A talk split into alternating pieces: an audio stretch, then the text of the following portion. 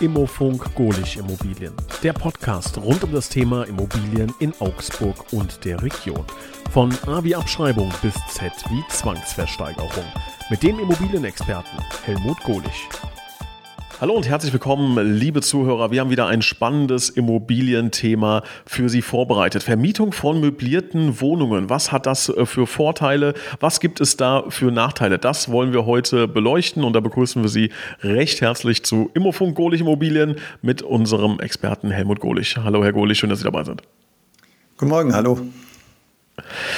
Wir wollen heute über das Thema Vermietung von möblierten Wohnungen sprechen. Ich persönlich habe so ein bisschen das Gefühl, aber es ist eine persönliche Einschätzung, dass dieses Thema erst vor ein paar Jahren Fahrt aufgenommen hat. Dass das irgendwie, ja, auch eine ganz gute Investmentstrategie ist. Mir fällt einfach persönlich auf, ich sehe so Angebote häufiger inzwischen, dass möblierte Wohnungen angeboten werden. Herr Gohlich, wie ist da Ihr Gefühl? Ist das wirklich eine Sache, die jetzt ein bisschen moderner ist, ein bisschen neuer ist oder kennen wir das schon seit 20 Jahren? Ja, das haben Sie vollkommen richtig erkannt. Das hat in letzter Zeit immer mehr zugenommen. Das hat verschiedene Gründe. Ich denke, man muss mal grundsätzlich unterscheiden. Es gibt ja die verschiedenen Arten. Es gibt die, die normale Wohnung, die möbliert wird und einfach an bestimmte Klientel anspricht. Und dann gibt es im Gegenzug die ich, ich nenne es mal Ferienvermietung, Ferienwohnungsvermietung oder Airbnb-Business, wie man heutzutage sagt. Ich glaube, da muss man differenzieren, aber in beiden Bereichen gibt es sehr hohe Nachfrage. Ich glaube, den Bereich ähm, Ferienimmobilie, vielleicht auch im Ausland, ist natürlich etwas, was äh, vielleicht auch nochmal in einem gesonderten Podcast äh, ja, besprochen werden sollte. Reden wir heute mal ähm, ja, hauptsächlich über, über eine Kapitalanlage, ne, eine möblierte Wohnung zu vermieten. Da gibt es ja scheinbar ein paar Vorteile, sonst würden die Leute das ja nicht machen. Ne? Ähm, fangen wir mal erstmal damit an, ähm, wie hoch ist denn der Markt oder wie groß ist der Markt überhaupt? Wie, wie hoch ist die Nachfrage nach möblierten Wohnungen? Also die Nachfrage ist sehr groß. Ich weiß jetzt nicht, wie man das jetzt genau messen kann oder soll, aber es sind, also es, wir haben ja hier in Augsburg und generell in, in der Umgebung im Großraum München in allen Mietbereichen eine hohe Nachfrage. Und ich glaube, man muss überlegen, warum macht der Vermieter das? Ich glaube, da ist ein großes Thema, dass es in den Mietgesetzen immer stärkere Regulierungen gibt. Und was Mietpreisbremse, solche Themen anbelangt. Und da hat man mit der möblierten Vermietung einfach mehr Möglichkeiten. Man kann die Miete, man kann jetzt auch nicht, wenn eine Mietbegrenzung da ist, die jetzt beliebig erhöhen, aber man kann einfach einen gewissen Prozentsatz von der Möblierung auf die Miete umschlagen. Aber ich glaube, den Leuten geht es mehr darum, dass sie einfach auch besseren Zugriff auf die Wohnung haben. Also es ist ja jetzt bei der normalen Vermietung untersagt, dass ein Vermieter jederzeit, früher konnte er einfach einmal im Jahr ohne Grund seine Wohnung besichtigen. Das ist jetzt nicht mehr möglich. Und ich sage mal, bei der möblierten Vermietung ist es so, dass die die, die Mieter oder die Bewohner einfach von sich aus ja nur für einen bestimmten Zeitraum mieten, also für ein halbes Jahr, für ein Dreivierteljahr oder vielleicht auch mal für ein Jahr. Und dann hat man danach immer wieder Zugriff auf die Wohnung, kann sie sehen, kann die Miete anpassen, man kann sich überlegen, ob ich die Wohnung verkaufen will. Man ist da einfach flexibler. Und das ist ein ganz großes Motiv bei der möblierten Vermietung. Also ich spreche jetzt nicht von der Ferienvermietung, sondern von einfach eine normale Wohnung einrichten und vermieten. Die große Unterscheidung bei einer möblierten Wohnung zu einer unmöblierten sind logischerweise Möbel, die, äh, die drin sind. Ähm, einfach nochmal, auch wenn es jetzt vielleicht eine banale Frage ist, müssen wir uns das wirklich so vorstellen, dass in einer möblierten Wohnung alles drin ist, äh, vom Fernseher bis zur Zahnbürste, ich übertreibe jetzt, ähm, aber wo, äh, wie sieht so eine möblierte Wohnung überhaupt aus? Genau, also das ist, ich sag mal, wie man es kennt von der klassischen Ferienwohnung. Das geht zu Bettwäsche, Besteck, Töpfe, Toaster. Also es gibt da den Begriff Löffelfertig, habe ich gehört. Also das ist wirklich alles mit drin und äh, das sollte dann auch dabei sein. Das, ich sage mal, in, in anderen Ländern ist das ja auch schon üblich. Wir haben viele Leute, wenn die aus Amerika mal kommen oder aus, auch aus dem europäischen Bereich, die, die suchen nach möblierten Wohnungen, weil die das gar nicht anders kennen. Das ist nur, ein, ich sage mal, bei uns in Deutschland war das Novum vor 10, 15 Jahren, dass man gesagt hat, wir vermieten jetzt mit Einbauküche. Und, aber das ist längst Standard und viele Leute, gerade die Auswärtigen, die, die sind hier für einen gewissen Zeitraum und die, die wollen sich da nicht jedes Mal neu einrichten, sondern sagen, ich will eine schicke Wohnung, da kann ich einziehen und dann, äh, wenn ich fertig bin, kann ich wieder, wieder gehen. Ja, also ich habe, wir haben selber Freunde, die leben in München in so einer Wohnung. Die kommen ursprünglich aus Seattle, waren jetzt eine Zeit lang in Shanghai und haben jetzt ein, er ist jetzt beruflich in München für drei Jahre und da haben sie jetzt eine schicke Wohnung in der Maxvorstadt äh, möbliert gemietet. Als Immobilieninvestor äh, habe ich natürlich einfach mehr Kosten, das muss man klar sagen. Ich muss eine Wohnung möblieren und dann wahrscheinlich nicht mit Sperrmüllmöbeln, sondern äh, es muss ja auch dann ein bisschen was hermachen. Ich sag mal, vom Bereich äh, Homestaging kennen wir das ja auch, dass es auch einfach viel ausmacht, wie eine Wohnung möbliert ist. Ähm, da stellt sich natürlich die Frage, wie viel mehr kann ich denn da verdienen? Ist das wirklich so dramatisch, dass sich der ganze Aufwand lohnt? Gut, es gibt da so einen, so einen Richtwert, der liegt bei 2% des Möbelwerts pro Monat. Und es gibt aber keine Regeln, wie das genau erfasst werden muss. Also das heißt Zeitwert, also aber ungefähr 2% von dem, von dem Möbelwert. Und ich, das rechnet sich dann schon. Ne?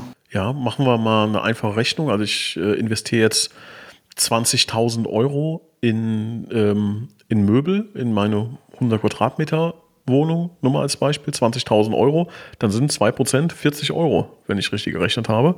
Ähm, 400, heißt, 400 Euro. 400 Euro, stimmt, falsch gerechnet, sehr gut. heißt, äh, 400 Euro schlage ich monatlich auf die Miete drauf, die normalerweise, sagen wir mal, bei 1000 Euro wäre, dann berechne ich 1400 Euro. Genau. Aber dann ist es ja, weil wenn ich sage 2%, heißt nach 50 Monaten ist im Grunde, sind im Grunde die Möbel abbezahlt, da reden wir von knapp vier Jahren. Ähm, das kann sich ja schon rentieren, ne? weil heißt ja nicht, dass die dann wertlos sind nach. Auf jeden Jahren. Fall, ja. Ich meine, ich denke, man, wird, man muss damit leben, dass mal einfach ein, ein, Verschleiß da ist, dass man auch mal was ersetzen muss oder im Ferienvermietungsbereich, da geht auch mal ein Löffel oder eine Gabel verloren. Aber das, äh, das muss man da irgendwo mit, mit einkalkulieren. Aber das rechnet sich auf jeden Fall. Aber wie gesagt, es geht eben auch einfach um die Flexibilität, dass, dass man einfach nicht diese diese langfristig, also viele Vermieter wollen ja das langfristige Mieten, weil sie sagen, ah, ich mhm. habe eine Wohnung, die ist gut vermietet und ich will meine Ruhe. Das ist ja in Ordnung. Aber es gibt eben auch andere Menschen, die sagen, nein, ich möchte einfach flexibler sein, möchte einfach äh, verschiedene Optionen haben und da ist das, ist das eine, gute, eine gute Alternative.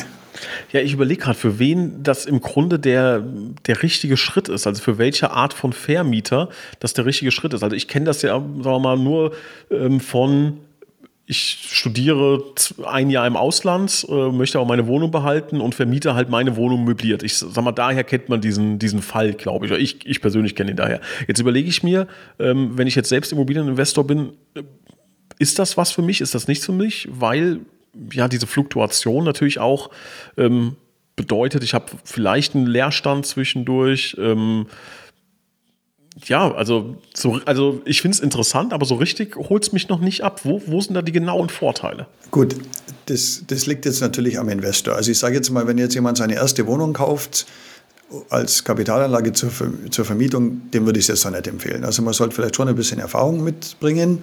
Und es stellt sich natürlich die Frage, ich sage jetzt mal, wenn jemand Rentner ist und er kann das leisten und er will das leisten, dann kann er das machen. Also es steckt natürlich schon mehr Aufwand dahinter. Es gibt aber Agenturen, die das für einen machen. Und es ist so, dass der Ertrag einfach doch deutlich höher ist wie bei der normalen Vermietung. Trotz den, trotz den äh, Dienstleistungen, die man hat. Also auch im normalen Bereich. Und wenn man die Ferien, wenn man dann kommen wir vielleicht nachher noch dazu, auf die Ferienvermietung, da ist es dann nochmal um ein Vielfaches höher. Also das ist einfach die, die Rendite höher und die Flexibilität, die ich mit meinem Eigentum habe diese 100 Quadratmeter und 20.000 Euro, die ich gerade eben mal so aus der Luft gegriffen habe, denn das realistische Zahlen? Bin ich da weit drüber, weit runter? Mal gut, es kommt äh, wie immer darauf an. Man kann äh, Wohnungen für 5.000 Euro bei Ikea einrichten. Da kriege ich aber dann eher die, das ist dann eher so für die Monteurszimmer.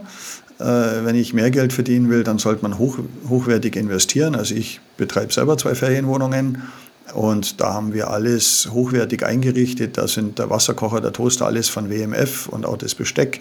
Und das liest man dann auch regelmäßig in den Bewertungen. Und da sind die Leute dann auch bereit, dann mehr Geld dafür zu bezahlen. Aber ich sage jetzt einmal, wir haben, ich habe so ein, so ein Studio-Apartment. Das ist dann ohne Küche ungefähr 10.000 Euro. die Küche nochmal 5 und ich würde dann sagen, für jeden weiteren Raum nochmal 5000 Euro. Also mit den 20.000 für, für 100 Quadratmeter kann man sicher machen, aber äh, wenn man ein bisschen mehr reinsteckt, dann, dann hat man es einfach noch schöner. Und man muss sie abheben, weil viele, für, die, die meisten gehen den Weg zu Ikea, machen den Wagen voll, tun alles rein und in der Präsentation haben sie aber dann die gleiche Wohnung wie alle anderen. Und ich habe da andere Einkaufsquellen und dann schauen die Dinge einfach anders und moderner aus und die Leute kommen gerne zu, zu mir in die Wohnung. Welche, welche Art von Mieter zieht denn in eine möblierte Wohnung? Was gibt es da so für, was, wie ist das Klientel? Also da gibt es eine ganze Menge von Klientel. Die, also das Klassische ist der, der Wochenpendler. Es gibt viele Leute, die einfach unter der Woche an einem bestimmten Standort sind, am Wochenende bei der Familie zu Hause. Die haben halt den Vorteil in der Wohnung gegenüber dem Hotel, dass sie halt ihre privaten Sachen dort lassen können. Und es sind viele Leute, die einfach auch nicht dauerhaft im Hotel wohnen wollen, weil sie sagen, ich will nicht jeden Tag zum Essen gehen, ich will mal eben auch selber was machen können, was kochen können, Kleinigkeit. Und das ist also eine große Zielgruppe. Dann gibt es so die, die Projektentwickler, die einfach für einen gewissen Zeitraum da sind. Gibt es viel im, im Baubereich, wenn große Baumaßnahmen da sind oder auch im technischen Bereich. Die sind da für ein halbes, dreiviertel Jahr, Meistens dauern die Projekte dann doch länger wie erwartet und dann verlängern sie nochmal. Und das sind so Zeiträume ab einem halben Jahr bis zu eineinhalb, zwei Jahren. Also das ist so ein, so ein Publikum. Dann natürlich auch der studentische Bereich, der ja auch möbliert äh, wohnt. Also kann ja im Studentenheim sein, aber kann ja auch in einer normalen Eigentumswohnung sein. Und dann bei, dem, bei der Ferienwohnungsvermietung, da sind es auch Geschäftsleute, die einfach Stadt, Hotel in die Wohnung gehen und äh, natürlich Touristen. Und ähm, die Abrechnung, ähm, ist die wie bei einer normalen Mietwohnung oder ist die nochmal anders äh, aufgrund der Möbel? Genau, also das ist der große Vorteil auch. Man muss diese, diese Jahresabrechnung nicht machen. Man kann die Nebenkosten pauschalieren. Äh, das heißt, man hat einen Pauschalbetrag. Klar, das war jetzt in der Vergangenheit immer sehr gut. Als jetzt diese Energiewende kam, hat es natürlich bei dem einen oder anderen dann den Ertrag geschmälert. Äh, aber da ist mal weniger Aufwand mit der Abrechnung. Also ich selber habe bei der äh, empfehle bei den Verträgen, wo man die normale Vermietung macht, dass man so einen Passus reinbaut, dass man sagt, wenn, wenn der Verbrauch 15 Prozent oder 10 Prozent, 15 Prozent über dem Durchschnittsverbrauch der letzten zwei Jahre war, dass man dann anpassen könnte. Einfach so eine kleine Sicherheit, damit man äh, damit man da nicht jemand drin hat, der einfach sagt, ich, ich mache das Fenster auf und drehe die Heizung voll auf, dass man da einfach so ein bisschen zum Sparen anregt. Aber prinzipiell ist es einfacher, klar, man muss es natürlich auch genau kalkulieren. Und gut, was unvorhergesehen ist, kann jetzt immer kommen. Äh, da haben jetzt natürlich, da ist man jetzt natürlich im Nachteil, wenn jetzt der, der, die Energiepreise jetzt so stark gestiegen sind und man hat die Pauschale. Ist, ich sehe relativ häufig auch online nochmal so, eine, so ein Upgrade von diesen möblierten Wohnungen. Ähm, und zwar so eine Art Flatrate-Wohnen, wo wirklich alles mit drin ist. Dann Telefon, Internet, äh, von A bis Z. Und ich habe das Gefühl, dass die Mietpreise extrem hoch sind. Also hier keine Ahnung, 40, 40, 45 Euro den Quadratmeter teilweise. Ähm, so nehme ich es zumindest wahr. Ähm, Gibt es dafür denn einen Markt tatsächlich? Also scheinbar wird es ja was, was geben. Wie sehen Sie das? Wie ist das in Augsburg? Also da gibt es tatsächlich einen Markt. Also wir haben ja auch, also es empfiehlt sich schon, dass man Internet und solche Dinge mit anbietet. Also das ist, die, die, Leute wollen sich heute um nichts mehr kümmern. Das heißt, die kommen in die fremde Stadt, aus welchem Grund auch immer, und können mit ihrem Koffer kommen und ziehen da ein und, und es funktioniert alles. Und das ist ja genau der große, der große Vorteil von dem möblierten Wohnen. Und weil er eben nicht, wenn er ein halbes Jahr da ist, zur Telekom gehen muss und Internetanschluss und wenn er wieder geht, muss er wieder kündigen und dann hat er wieder Kündigungsfristen. Also das sind ja all diese Themen. Die Preisgestaltung ist in dem Bereich, also ich sage mal, das ist unreguliert, auch wenn es letztendlich Regeln gibt im Vermietungsbereich, aber da wird einfach nach Angebot und Nachfrage gehandelt und auch bezahlt weil es immer, man muss immer den, den Hotelvergleich nehmen. Äh, wenn jemand einen Monat im Hotel ist, weiß nicht, bei uns in Augsburg kosten die Hotels nicht, 120, 130, 150 Euro die Nacht. Und wenn Sie da mal einen ganzen Monat da sind, dann ist es halt in der Wohnung dann doch deutlich günstiger. Oft wird es natürlich dann auch von den Firmen bezahlt. die haben da jetzt keinen keinen Schmerz damit und manchmal müssen dann gehen dann auch zwei Kollegen in eine Wohnung, also je nachdem, wie die Teams aufgebaut sind. Also da gibt es in allen Bereichen äh, große Nachfragen. Also ich habe wie, wie, se wie sehen da so Mietverträge aus? Sind die dann monatlich, quartalsweise, jährlich? Also es ist so, dass der Mietvertrag, also man hat ja die gesetzliche Kündigungsfrist von drei, also es ist ein normaler unbefristeter Mietvertrag. Und die Kündigungsfrist bei uns in Deutschland sind halt drei Monate. Das heißt, theoretisch könnte er nach drei Monaten rausgehen. Und es sollte halt über sechs Monate sein, weil man sonst in der Kurzzeitvermietung ist. Also wenn man vorsätzlich immer kürzer vermietet wie sechs Monate, dann ist man in der Kurzzeitvermietung. Das hat dann steuerrechtliche Auswirkungen. Aber ansonsten sind es unbefristete Verträge.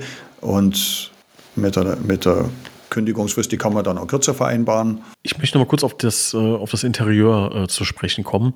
Ähm Jetzt haben Sie schon gesagt, okay, mit ein bisschen hochwertiger ähm, bedeutet bessere Bewertung, gerade bei der Ferienvermietung. Ähm, aber wenn ich jetzt über eine möblierte Wohnung ganz normal zur Vermietung spreche ähm, und wir bei diesen 2% bleiben, dann kann sich ja wirklich schon rechnen, ähm, da auch wirklich richtig hochwertige, vielleicht auch wertstabile Möbel reinzubekommen, weil da habe ich ja schon eine ordentliche Rendite auf die ganze Nummer. Also beeinflusst das den, den Preis? Also kann ich jetzt wirklich sagen, ich habe da goldene Wasserhähne und dementsprechend verlange ich für meine 40 Quadratmeter Wohnung zweieinhalbtausend Euro, äh, weil ja, mich das insgesamt 100.000 Euro gekostet hat. Ist das, kann man das so einfach rechnen? Gut, der goldene Wasserhahn, der ist ja jetzt nicht Einrichtung, der ist ja quasi mit der Wohnung verbaut, der würde da jetzt nicht mitzählen. Äh, ich denke, es darf nicht zu extrem sein. Also man muss sich dann schon dem Markt anpassen. Und ich glaube, die Kunst ist, dass es schick ausschaut und hochwertig ist. Und das Hochwertige ist am eigenen Interesse, weil wenn ich jetzt da eine, nehmen wir mal die Küche, wenn ich da eine ganz günstige Küche einbaue und nach, nach dem zweiten Jahr, da hängen dann die Türen schief, dann, dann habe ich auch keine Freude dran. Und, oder auch wenn ich jetzt einen billigen Sessel kaufe oder billige Matratze. Also einfach hochwertige Dinge kaufen, dann halten die auch lange und dann wertschätzen die Leute das.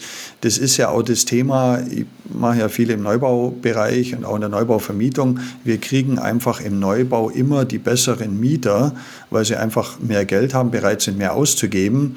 Und da gibt es halt die investieren, also so wie jemand halt ein, ein, hochwertiges Auto kauft, ist jemand bereit, mehr fürs Wohnen auszugeben. Und die zahlen dann eben diesen Tick mehr, damit sie eben das Schöne haben. Man muss ja davon ausgehen, dass wenn jemand selber sehr schön wohnt und er ist dann woanders untergebracht, dann will er ja da auch schön wohnen. Also ich bin zum Beispiel so, wenn ich jetzt, im, wenn ich jetzt in eine Ferienwohnung gehen würde, zu Hause haben wir eine Spülmaschine und die benutzen wir regelmäßig und wenn ich dann im Urlaub bin, dann möchte ich nicht mit der Hand spülen.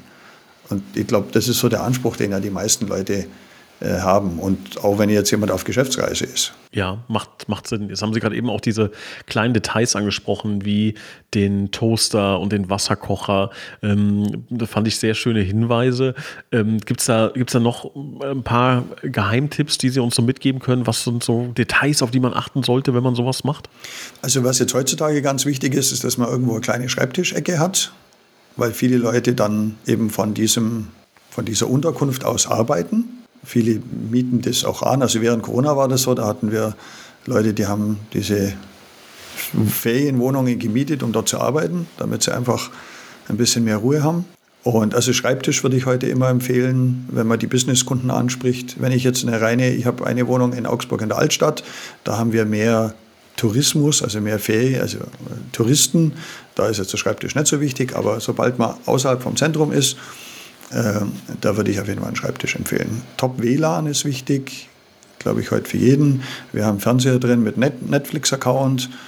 Und also man kann wirklich kommen, Koffer auspacken, einziehen. Das ist, äh, ich habe einen Betreiber, der das macht, der legt die Handtücher aufs, äh, aufs Bett und da sind noch ein paar Gummibärchen dabei.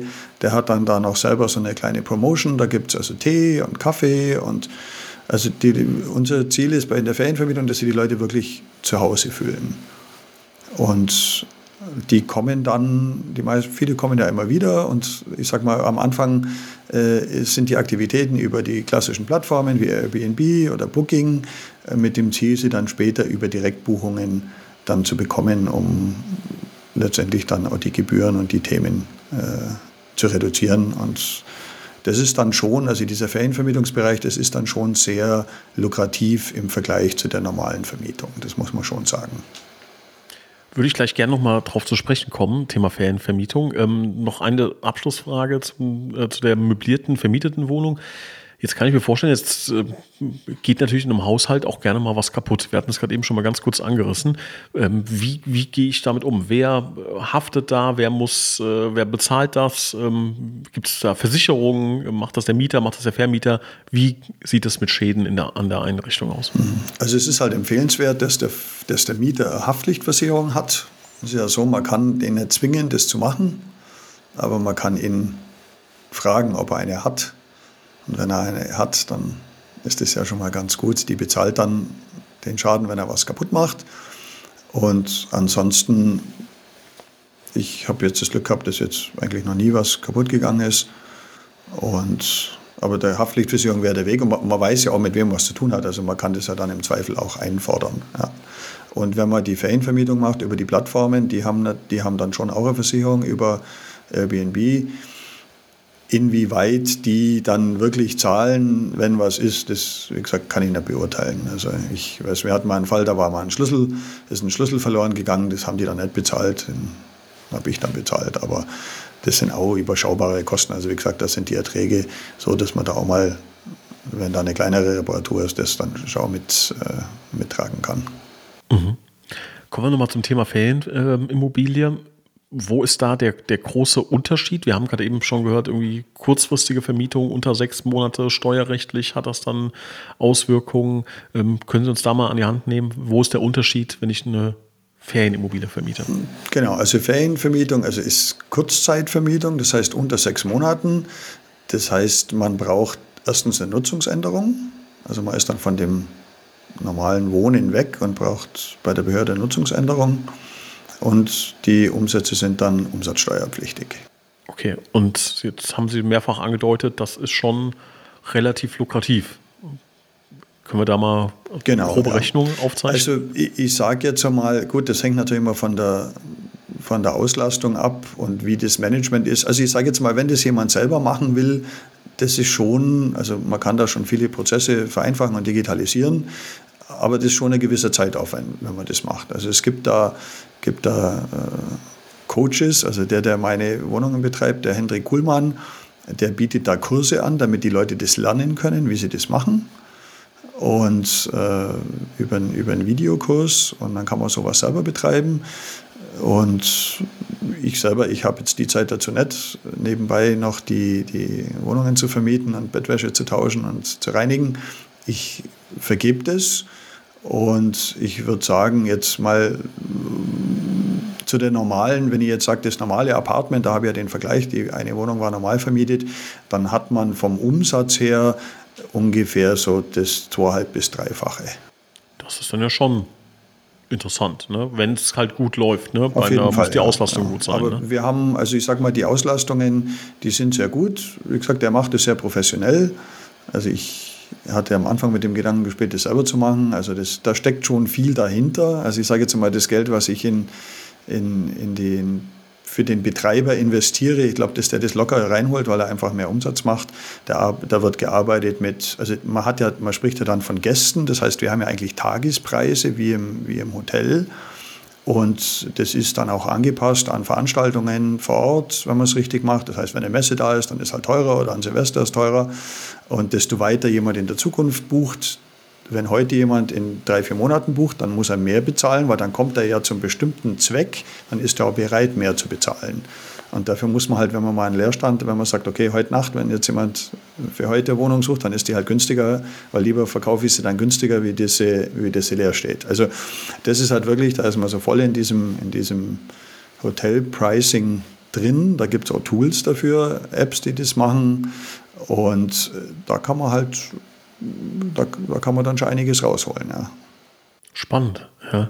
Dass, dass das so, also ja, haben wir ein bisschen was gelernt, glaube ich. Also wenn jemand weiß, in drei Monaten möchte ich in Augsburg nächtigen, dann vielleicht nicht jetzt schon in drei Monaten reserviert, sondern vielleicht ein bisschen näher an das Datum ran. Naja, aber er will halt dann natürlich auch die Sicherheit haben, dass er was kriegt und dass er was Schönes kriegt. Und wir haben natürlich schon Stimmt Zeiten in Augsburg, äh, wo die Hotels äh, ausgebucht waren. Also vor Corona war das auf jeden Fall so und da kommen wir jetzt auch wieder hin.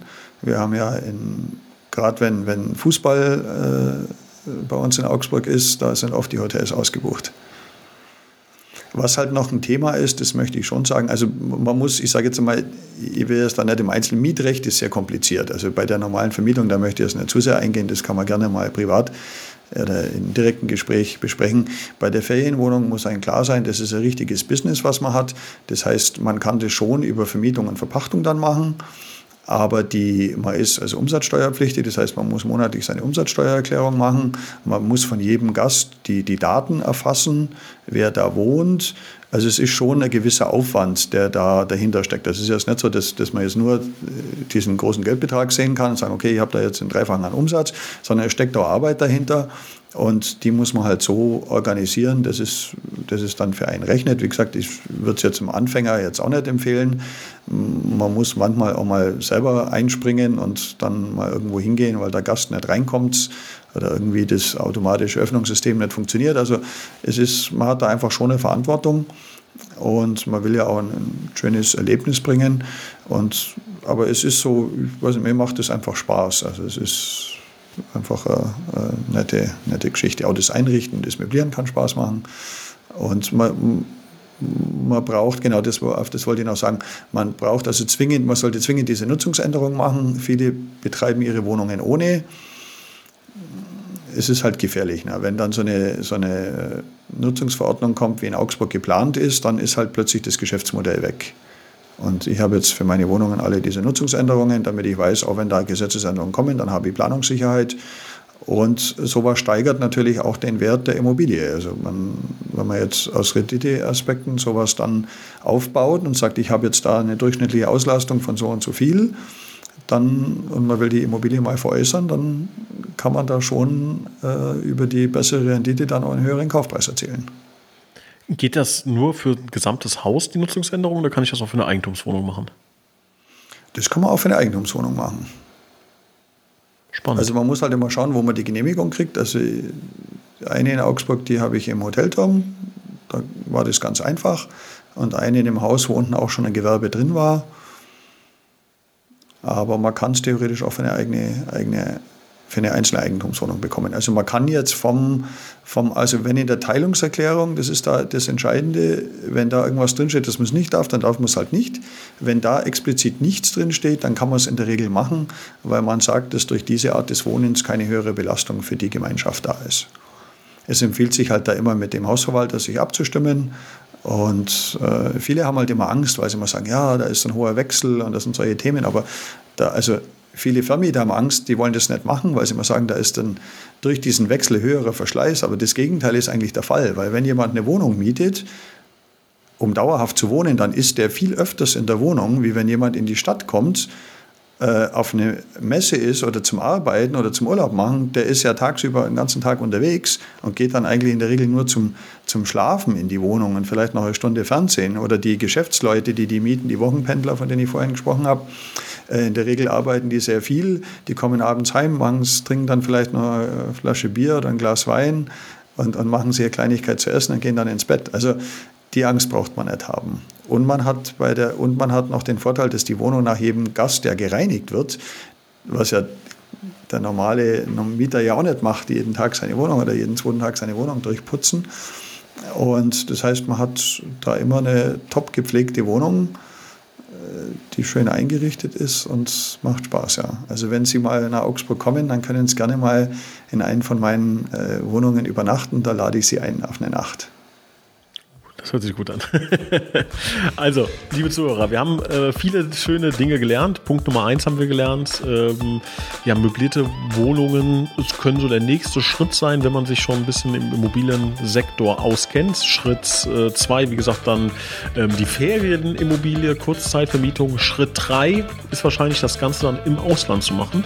Ähm, und das ist was, ähm, was wir mit Sicherheit äh, in den nächsten Wochen mal besprechen werden. Da freue ich mich sehr drauf, Herr Golich. Vielen Dank für die tollen Einblicke Einblicke. Sehr spannend und ich glaube, den einen oder anderen haben wir überzeugt, ähm, vielleicht doch jetzt möblierte Wohnungen zu vermieten. Vielen Dank.